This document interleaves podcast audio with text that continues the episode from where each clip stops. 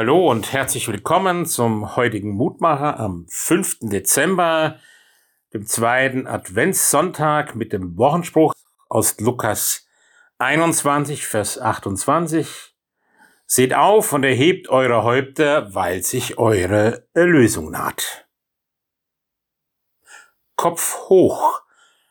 Das könnte kurz gefasst diese Wendung Jesu an uns sein. Kopf hoch. Das sagt er hinein in unser Leben in einer Zeit, wo viele eher das Gefühl haben, den Kopf hängen zu lassen. Den zweiten Pandemie Winter.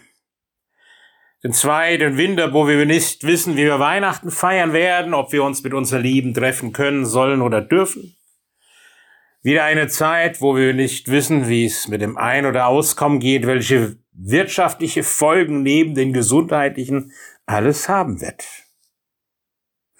Und da hören wir von Jesus die Ermutigung, Kopf hoch.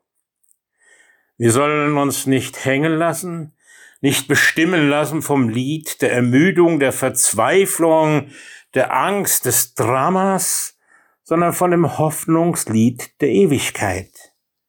Erhebt eure Häupter, weil sich eure Erlösung naht. Das, was geschieht, das, was sich bewegt in diesen Tagen, muss weichen einer neuen Welt. Wir sind mitten in Geburtswehen einer neuen Welt.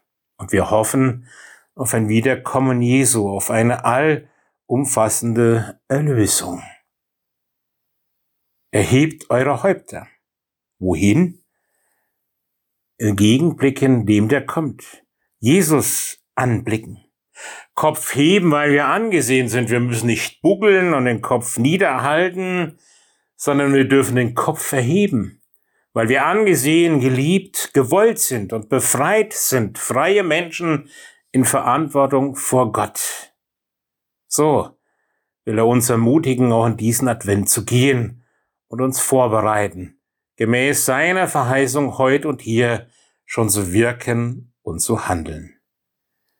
Lieber himmlischer Vater, lass mich immer wieder neu entdecken, dass du mich ermutigst, auf deinen Sohn, auf Jesus zu blicken, aufzublicken, wenn ich niedergezogen und niedergedrückt werde, auf dich, der du mich siehst, der du mich erhebst und trägst, von der du kommst, um einmal endgültig Erlösung zu schaffen.